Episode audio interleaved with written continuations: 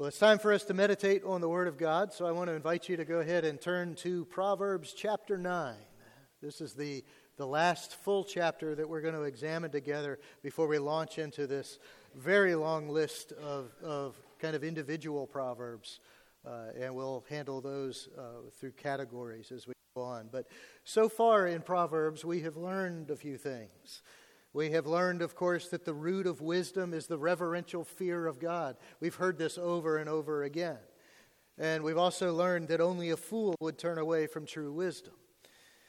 So, wisdom calls us and demands a response from us, either a yes or a no. There's no maybe or in between. It demands a response. She demands a response as she is personified as the woman wisdom. And she's going to protect us and give us abiding peace if we do say yes to her. This is the picture that Solomon has been painting in Proverbs. And so, wisdom also calls us to be people of goodwill. She calls us to uh, fidelity to God. Chapters 5 and 7 are a heartbreaking and vivid warning against adultery and idolatry and the consequences of those things. Most recently, we meditated together on Proverbs 8 a little over a month ago. We learned that, that wisdom is essential to life because wisdom is the founding principle of all of creation.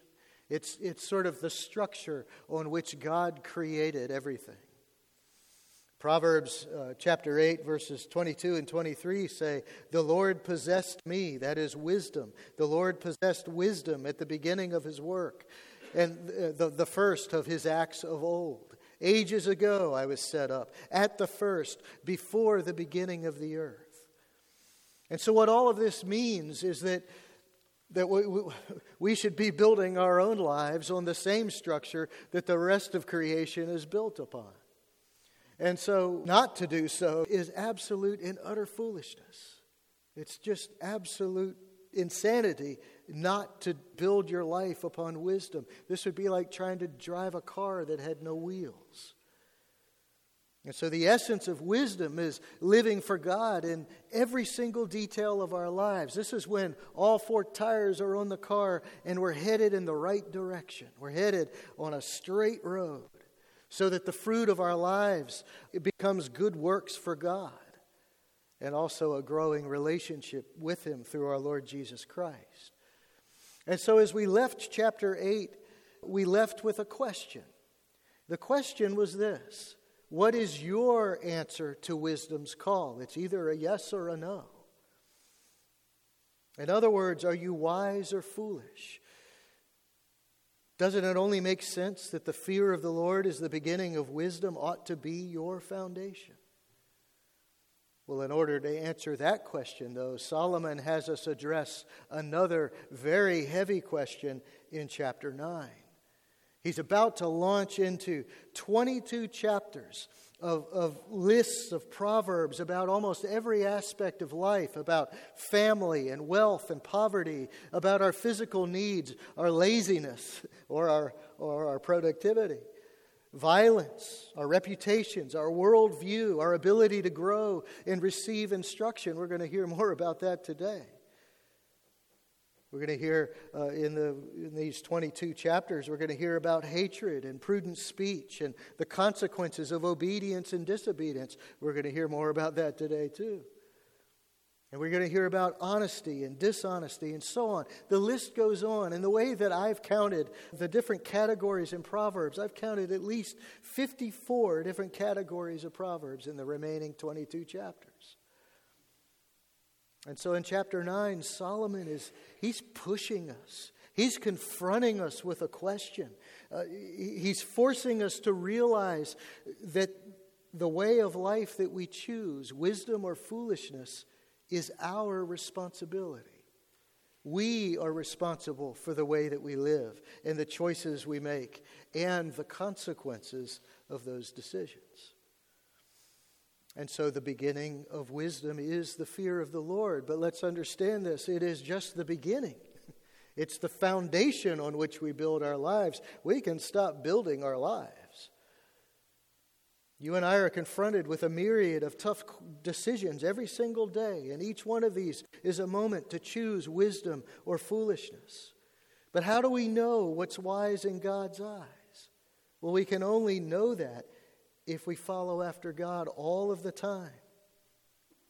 We can only know that if we understand that the fear of the Lord is also the maintenance of wisdom. So, what it all boils down to is this question in chapter 9 How committed are you to God? How to committed are you to God in your daily life? Your answer depends on whether you do what God says. This is what Solomon is, is showing us here. And even Jesus understood this. He said that the greatest commandment is to love God with everything that you've got. And that means that our whole lives belong to God, doesn't it?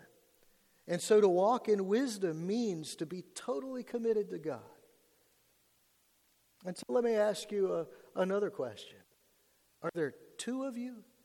Are there two yous, the one that we see here on Sunday morning, and then there's someone else at home? Is the person we're seeing here today consistent with who you are at home and at work? How committed are you to God? Solomon make, makes no bones about it. What you do is the answer to that question. What you do is the answer to that question.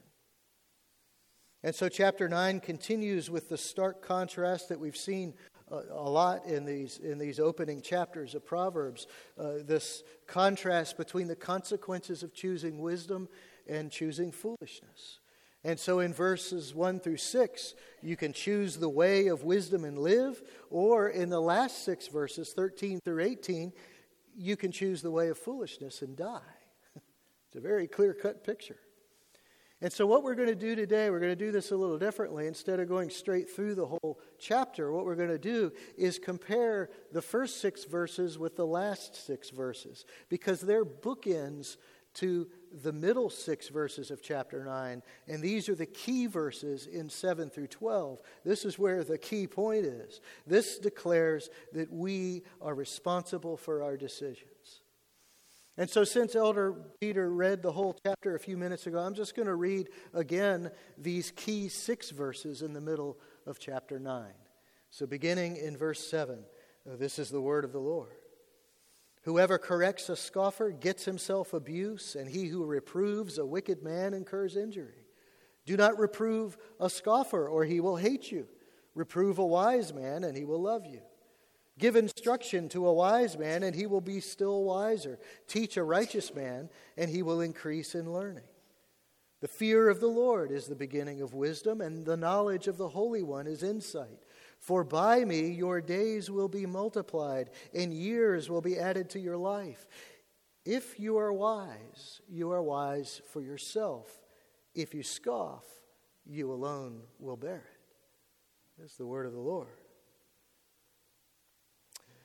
So let's, let's take a look at, at, at, how the first six verses and the last six verses of chapter 9 uh, play off of each other and heighten the contrast between the personified women, wisdom and folly.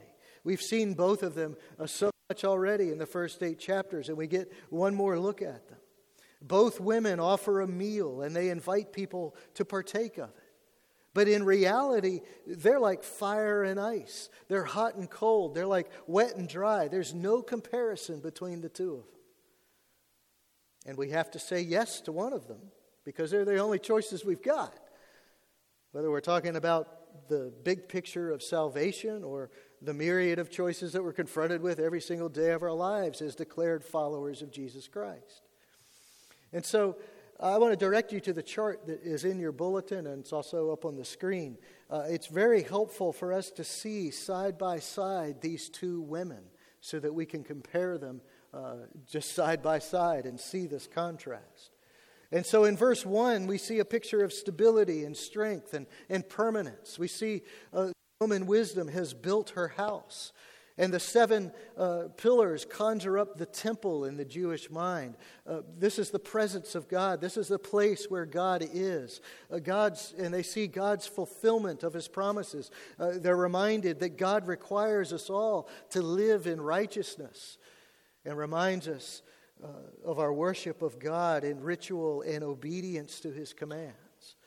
And so, also in this house uh, where God is present, in verse 2, the woman wisdom prepares a meal essentially of righteousness that will direct us toward righteousness and nourish us uh, in that uh, desire to be righteous, to be wise people. She's prepared this fantastic feast of meat and wine. This is substantial food. This is good and nourishing food. It, this is a meal that adds to the health and vitality of anybody who comes and sits down at the table.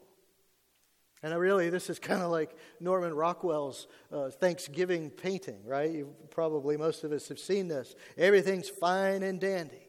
Everything's just perfect. The turkey is perfectly cooked, and, and the grandparents are the rock of the family, and, and all this sort of thing. Uh, everything is, is just wonderful, and you can tell they've just been to church almost because they're, they're so finely dressed. But, you know, this is kind of a caricature of the way that we wish things were. But what Solomon is painting is a picture of of the, how things are when we receive God's wisdom. This is a true picture. And this feast is dripping with goodness and satisfaction and, and a right relationship with God. Everything really is as it should be if we follow after wisdom. But meanwhile, in verse 13, we've got the woman folly, and she is so different. There's no comparison. She's loud and ignorant, and she's very seductive. In fact, her most dangerous trait is her seduction. She's full of allure. She's motioning over to, to, you to come over to her with her fingers. She's got a sultry, seductive smile on her face. She wants to tempt to turn your back on what you know to be right and true. And so in verses 14 and 15, this seducer sits at the door of her house and she plants herself at various uh, good locations around town where she can call to those who happen to pass by, even to those who are on the straight and narrow, who are going right, because she wants to lure them away from the right path with that sultry smile. She's calling them to abandon the straight way of righteousness and go into the curvy, twisted world of pleasing yourself. Because isn't that what being unwise is all about? We want to be able to express our anger and pound our fist about our rights and, and all this sort of thing. We, and we don't like what God says to us sometimes. This is the world in which the woman folly wants us to go into. And so the picture here is of a predator uh, lurking, just ready to pounce in your very moment of weakness then, meanwhile, in verse 3, the woman wisdom employs her young maidens to go out all over town. This is a big group of them. They want to reach everybody. They don't want to just tempt people off the path. What they're doing is very pure. These women don't lurk alone, ready to pounce. These are young women of marriageable age. These are young virgins who are pure and innocent, and there is no seduction with them at all. There is no devi- deviousness in their minds at all. This is a pure and open invitation to come and sit at the table and have this feast. Now, years ago, uh, a man that my dad once worked with came by uh, our house to call. Uh, he was uh, asking my dad if he'd invest in his company. Well, my dad, in his wisdom, uh, smelled a fish. He didn't really know what exactly it was, but he declined, even though this seemed like a, a perfectly uh, good and decent friend. But I tell you what, we picked up the post about six months later and found out that this man was in jail. And he was in jail because he was running a very complex Ponzi scheme that jilted uh, countless uh, dozens of investors out of thousands and thousands of dollars. And this is money that they never got back. This man was just like the woman folly. He promised the moon, but he delivered destruction.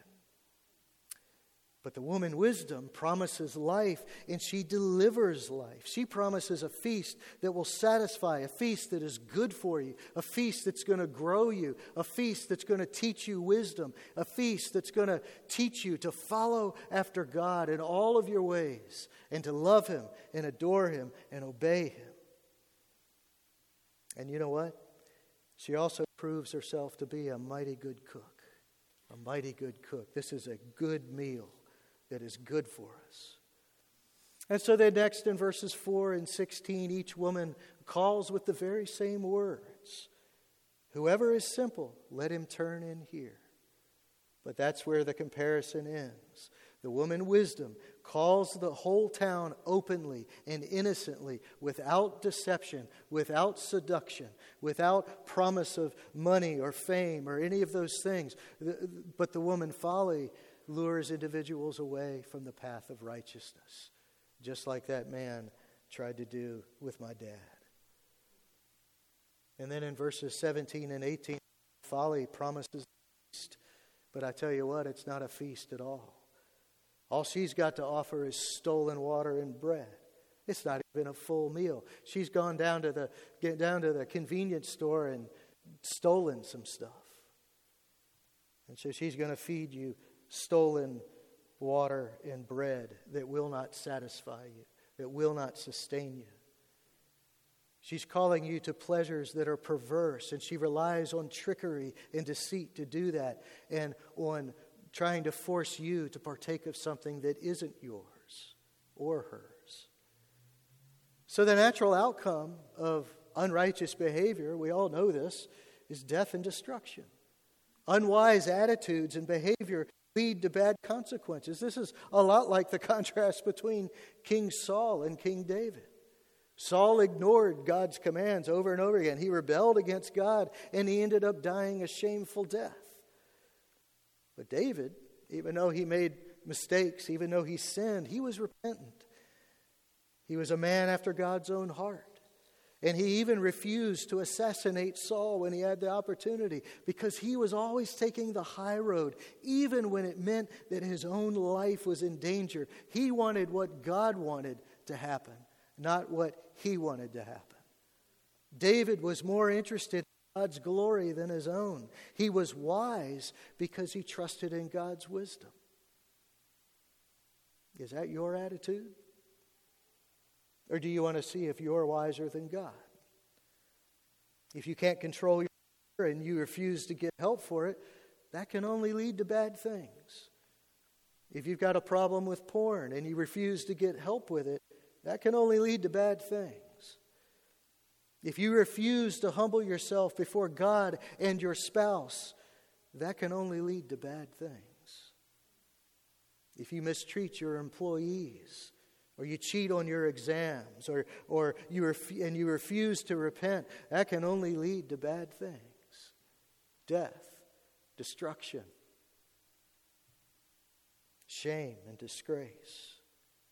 But in verses 5 and 6, look at this. If you decide to join the woman wisdom at her feast, your life is going to be so different. And that's because you fear the Lord. You want only Him. And that's why the woman wisdom declares uh, that when we leave our simple ways, in verse 6, that we will live. the idea here is a rich life of blessing and peace. And so we receive the blessings of wisdom and obedience the closer to God we come. And so, very much on Solomon's heart and mind would be verses like these Leviticus 18:5. God says, You shall therefore keep my statutes and my rules.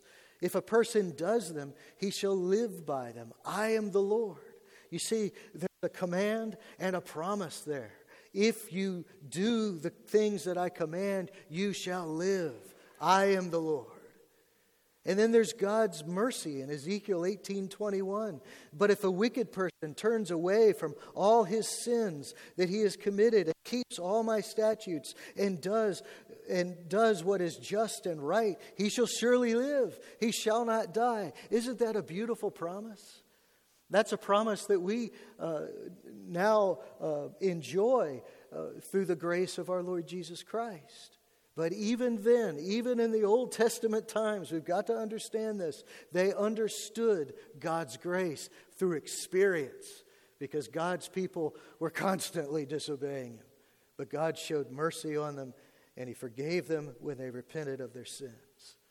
And so, a wise person who fears the Lord proves it in repentance and in striving to do what God says. You know, we do all need God's grace, don't we? We need it desperately because we are not perfect. We get it wrong. But there'll be a day when we are perfect, when Christ comes again. But in the meantime, Paul warns us that we should never think that it's okay to go on sinning, that it's okay not to be wise in God's eyes, in the hopes that somehow God's grace is going to abound all the more, Paul says. No, God is calling us to wisdom, to obedience, and ultimately to holiness in all of our attitudes and actions. We can only do that with God's help. But that's what we yearn for. And so now, as we move on to these middle six verses of Proverbs chapter 9, verses 7 through 12, you can see why Solomon is so concerned about our responsibility. Following after God is not a passive thing. The key to fulfilling our responsibility lies in whether we choose to be teachable or not. In verses 7 through 9, Solomon paints a picture of another contrast between a person who scoffs, in other words, who has listened to the woman folly. This person rejects wisdom and is therefore unteachable, and a person who receives wisdom and benefits from the discipline that wisdom provides. Verses 7 and 8 say, Whoever corrects a scoffer gets himself abuse, and he who reproves a wicked man incurs injury. Do not reprove a scoffer, or he will hate you.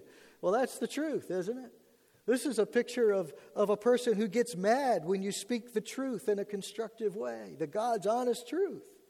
We've all known people like this. I've known people who've never apologized for anything, as far as I know. I've known people who refuse to hear constructive criticism. They're always right. They're self righteous. They always have a comeback. They've all, they're always looking for a way around the truth. They're always looking for an excuse. And quite often, we know this by experience, quite often those excuses come with very harsh words or worse. Sometimes speaking the truth to somebody is fighting words to them. But you know what? Sometimes we're the scoffer, aren't we? It's tough to admit. That's an inconvenient truth, isn't it? We don't want to hear the truth when it comes to that. We react angrily. We vilify people. We puff up ourselves to be superior. We close our minds to wisdom. We defend ourselves at all costs against this perceived attack from our husband or our wife or from our parents or from our friends or our teachers. But you know what? We do so in our own peril, don't we? Years ago, when I was a photojournalist, I, I always entered every single year the Virginia News Photographers Association photo competition. And it was, it was some really stiff competition. There are some really great photographers in Virginia, I got to tell you that. And the judges were well known photojournalists, people that, that everyone in the room could look up to. And so we, we got to watch the judging and hearing them the, uh, discuss and criticize the pictures uh, was, a, was a tough education, but it was also wonderful and, and, and kind of mind blowing. And so most of us left, of course, without awards, like me, but, but we ended up being better photographers because we had seen and heard what they said and we embraced it. But there were some there were some who could not accept the criticism. They couldn't handle it. It was too much for them. And so they would grumble about this, that, and the other, about the judges not being fair, or the category isn't right, or whatever the case may be. And so these grumblers returned every single year with photos that were no better than last year's. They never won any awards. And they never received any of the recognition that they wanted because they refused to listen to wisdom. And ultimately, that affected their careers because they didn't improve. And you know what? The same is true in life, isn't it? If we're unwilling to listen to wise and godly counsel, it speaks to our own arrogance, not only toward other people, but to God Himself. Now, I think one of our favorite verses uh, when we speak of, talk about fellowship and, and uh, this aspect of, of our Christian lives is Proverbs 27 17. Iron sharpens iron, and one man sharpens another. And man, we love that verse, don't we? That is until we start to have that painful realization that we're the ones who need to be sharpened. This isn't easy business.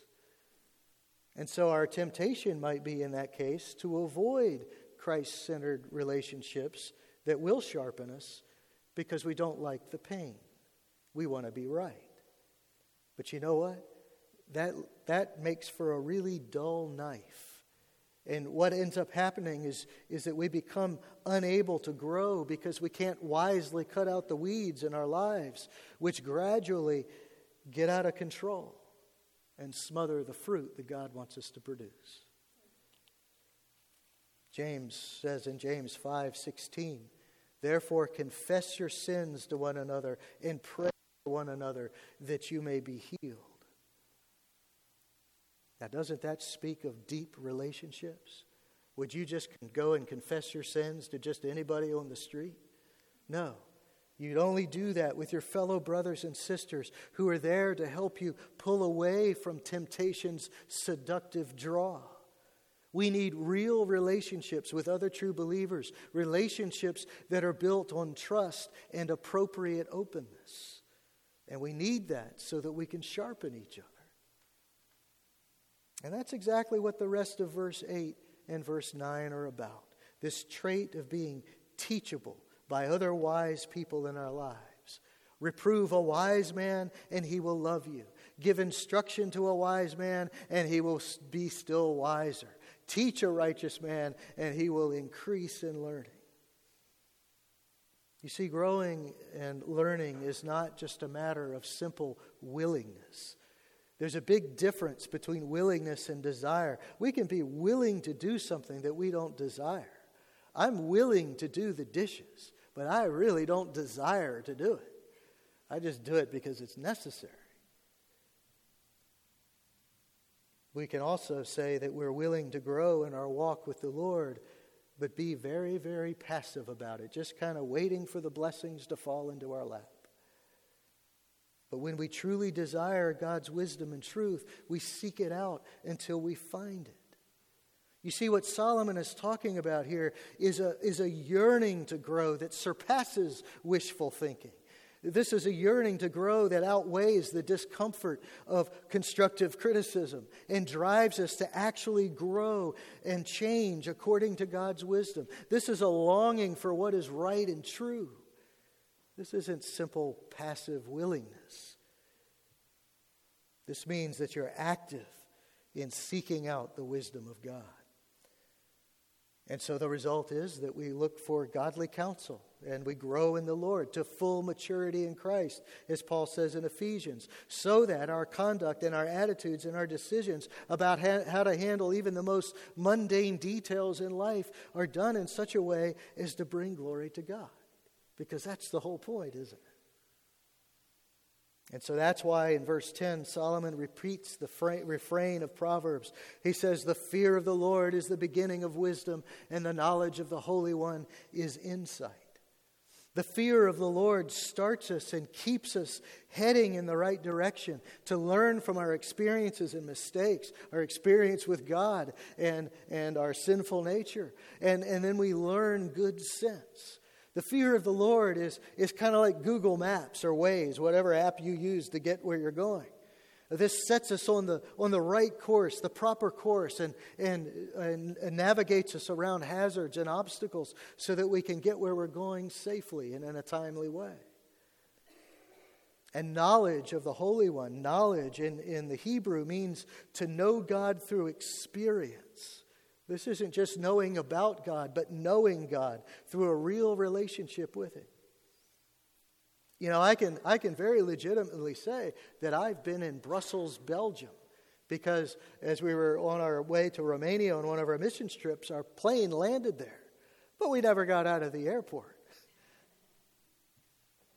So, brothers and sisters, if there's dust on your Bible, if there's dust on your Bible, if you seldom open it and spend time with the God who has saved you, it's really fair to say that your knowledge of God is lacking. Your relationship with God is hindered because of your passive and passionless approach to Him. You really aren't seeking godly insight or wisdom, you're just waiting for it to fall down in your lap. You have little passion or desire for His life changing truth. And you, you are much more susceptible to being seduced by the woman folly. But if you really know God, if you really know Him through the blood of our Lord Jesus Christ and through a consistent, passionate hunger to partake of the feast of His Word, you're going to have the wisdom you need for life. You're going to, you're going to experience God and you're going to experience the blessings of obeying, obeying Him because you are truly committed to God. And the great blessing of that is in verse 11 For by me, by wisdom, your days will be multiplied and years will be added to your life. You see, this is why it's so important for us to, to learn to be teachable. We need to receive the input of other godly people and also, of course, God's wisdom in His Word, His unadulterated truth. And you are the one who's responsible to learn to be teachable, not anyone else. And you need to learn it with God's help and His grace. Because it says in verse 12 if you are wise, you are wise for yourself. If you scoff, you alone will bear it. So, in other words, you make your bed and you got to sleep in it. So, is your bed made out of sticks and is rickety and it's covered with stained and sully blankets? Or is your bed resting among the seven pillars of wisdom's house and crafted out of Calvary's tree and adorned with the glory of God? You see, what wisdom is calling us to is holiness, brothers and sisters.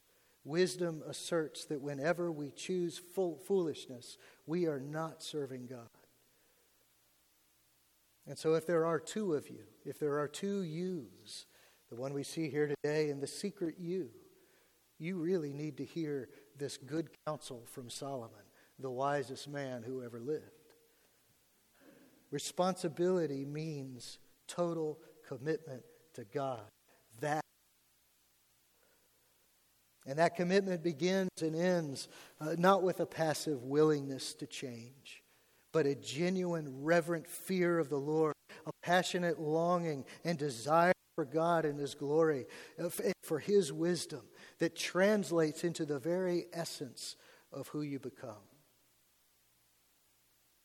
And so, how committed to God are you? What is your response to the call of wisdom? You can choose the way of wisdom and live, or you can choose the way of foolishness and experience destruction and death. You are responsible for your decision. It is your choice. It's up to you. The way of foolishness will feed you with stolen water and bread eaten in secret. This is a lie that will tempt you away from the straight path, and it tempts us all to believe that we can be wiser than God. That it really doesn't matter what we do or who we are, as long as we've got some kind of at least vague belief in God and Jesus. But the woman wisdom offers you life.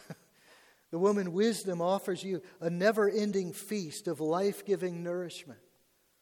This is, this is so much better than, than even the all you can eat buffet at Country Cooking. And man, I'm telling you, I love that buffet. This is so much better than that. This is a meal that is prepared by the finest chef in the world. This is a perfect balance of all the right foods. This is the best meal that you could ever have. And the main ingredient is your fear of the Lord and your relationship with Him, your heartfelt desire for God to rule your life, a hunger that causes you to partake of His feast, and be the, the, the new creature that God has created you to be. This is a, a, a hunger that causes you to desire to be a godly, wise person. And so the rest of the book of Proverbs is the feast that Solomon is talking about. All of this, these lists of sayings is the feast. Every bite of it is good for us. And it's only through our relationship with God that we can digest these remarkable truths about life. Because ultimately, wisdom is about receiving God's truth and then doing as God commands. You know, not long before our Lord's betrayal, he told his disciples, including Judas, the betrayer, he said in John 14, 15, If you love me, you will keep my commandments. If you love me, you're going to do as I say because you love those commandments. Judas had heard the wisdom of God straight from God's mouth. He was face to face with the very word of God. And yet, what was his choice?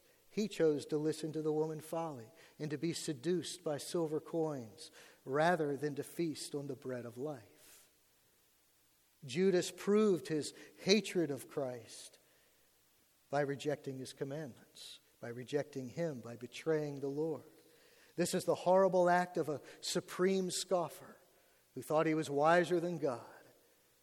And what was his end? He killed himself in shame. And as the last verse of Proverbs 9 says, he went to the depths of Sheol, the place of the dead. And so, brothers and sisters, as we depend on the saving power of what the worldly wise call the foolishness of the cross, may our response to wisdom be a resounding yes.